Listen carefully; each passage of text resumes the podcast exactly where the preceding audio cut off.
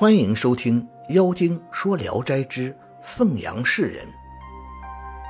凤阳县有个读书人，要出远门求学，临行前对妻子说：“我半年后就回来。”没想到他一去十多个月，竟音讯全无。妻子天天思念着他。一夜，妻子上床躺下后。见皎洁的月光透过窗纱照射进屋里，不禁勾起了她对丈夫的思念之情。正在辗转床头难以入睡时，忽然有个头插珠花、身穿绛色裙子的美丽女郎掀开门帘走了进来，笑着问她说：“姐姐，你莫不是想见见你丈夫吗？”妻子急忙答应着起床。女郎便请他跟自己走，妻子怕路远难走，女郎请他不要担忧。出门后，女郎挽着妻子的手，踏着月色，一起往前走去。约走了几十步，妻子见女郎走得非常快，自己又走不动，便喊她等等，要回去换双鞋子。女郎扶她坐在路边。从自己脚上脱下鞋子，借给他穿上。妻子大喜，穿在脚上竟觉得很合适，于是又起身跟着女郎，大步如飞地继续赶路。不一会儿，就见丈夫骑着一头白骡子迎面走来。他看见妻子，大吃一惊，急忙下骡问道：“你要去哪里呀？”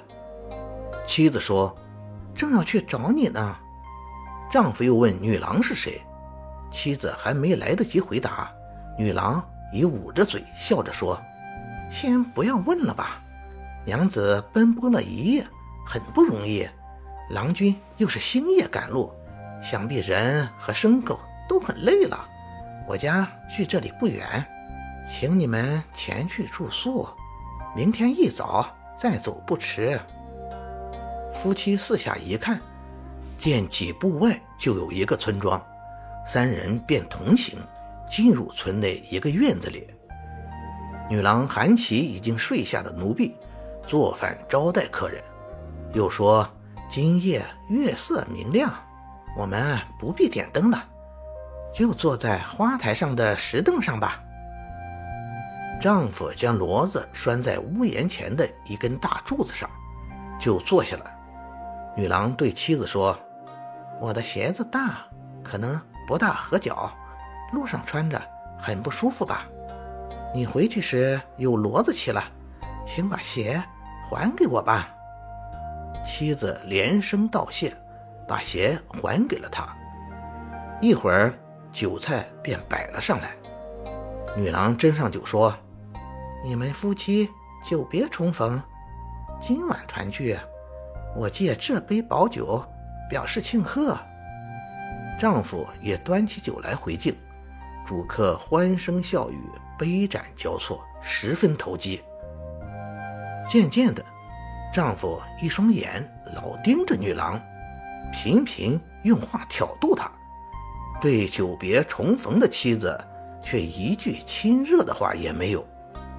女郎也秋波送情，娇笑着说些情意脉脉、隐晦的话。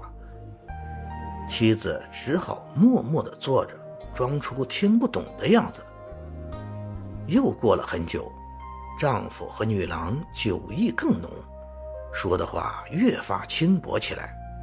女郎又拿起个大杯劝客，丈夫推辞说喝醉了。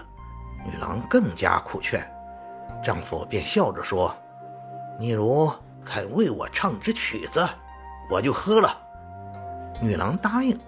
随即以象牙拨弄琵琶，唱道：“黄昏谢得残妆罢，窗外西风冷透纱。听娇声，一阵一阵细雨下。何处与人闲磕牙？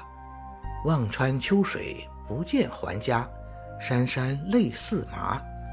又是想他，又是恨他，手拿着红绣鞋儿沾鬼挂。”唱完，笑着说：“这是市井礼巷中的俗调，不配让你听。因现今流行这种调子，所以姑且模仿模仿。”雨声娇滴滴的，神态更加风骚。丈夫神魂颠倒，再也控制不住自己。一会儿，女郎假装醉了，离席走开，丈夫也站起身，尾随着她去了。过了很久，二人还没回来。伺候三人的奴婢又累又困，都趴在廊下睡着了，只剩下妻子一人坐着。孤孤单单的，心里又羞又气，愤懑不堪，想要逃走，但夜色茫茫，又不记得来时的路，心中踌躇着，不知如何办才好，便站起身，偷偷去看二人在干什么。刚走进窗子，便从屋里隐约传来男女狂荡的声音，又细听了听。只听见丈夫平时和自己在床上时说的亲热话，这时正向那女郎尽情倾吐，不禁气得手直哆嗦，心里发颤，可又没办法阻止他们，自己真恨不得跑出门去，跳到沟里死了算了。妻子气愤的刚走出门外，忽然看见弟弟三郎骑着马走来，三郎看见姐姐。急忙跳下马来询问怎么了，妻子向弟弟诉说了事情的经过，三郎大怒，立即跟姐姐回去，径直冲进那女郎家里。只见屋门紧闭，里面仍在传出咕咕哝哝的情话。三郎举起块斗大的石头朝窗子上猛力砸去，窗格子被砸碎，石头也飞了进去。只听屋里大声喊道。郎君脑袋破了，怎么办？妻子听了，惊愕万分，大哭起来，埋怨弟弟说：“嗯我没有要你杀死我丈夫，现在可怎么办呢？”三郎瞪着眼说：“你呜呜哭着求我来，刚替你出了心中这口恶气，你就又护着丈夫，怨怪弟弟，我不愿供你之死。”说完，反身就想走，妻子急忙拉住他的衣服说：“你不带我一起走，要到哪里去？”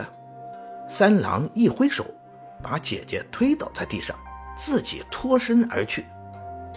妻子一下惊醒，才知道是做了个梦。第二天，丈夫果然回来了，骑着匹白骡子，妻子见了非常惊疑。心中嘀咕着，嘴上没说。后来谈起来时，丈夫那一夜也做了个梦，梦中的所见所遇和妻子做的梦完全一样。二人大感惊骇。不久，三郎听说姐夫从远方回来，也来探问。说话间，三郎对姐夫说：“昨夜我梦见你回来，今天果然就回来了，太奇怪了。”姐夫笑着说：“幸亏没有被石头砸死。”三郎惊愕地询问：“这话是什么意思？”姐夫便将自己和妻子做的梦告诉了他。三郎大吃一惊，原来这晚三郎也梦见姐姐向他哭诉，自己往窗子上抛石头，三个梦完全相符，只是不知那女郎是什么人。感谢您的收听，您的支持是我持续创作的最大动力。如果喜欢，请点击关注订阅。朋友们，我们下期再见。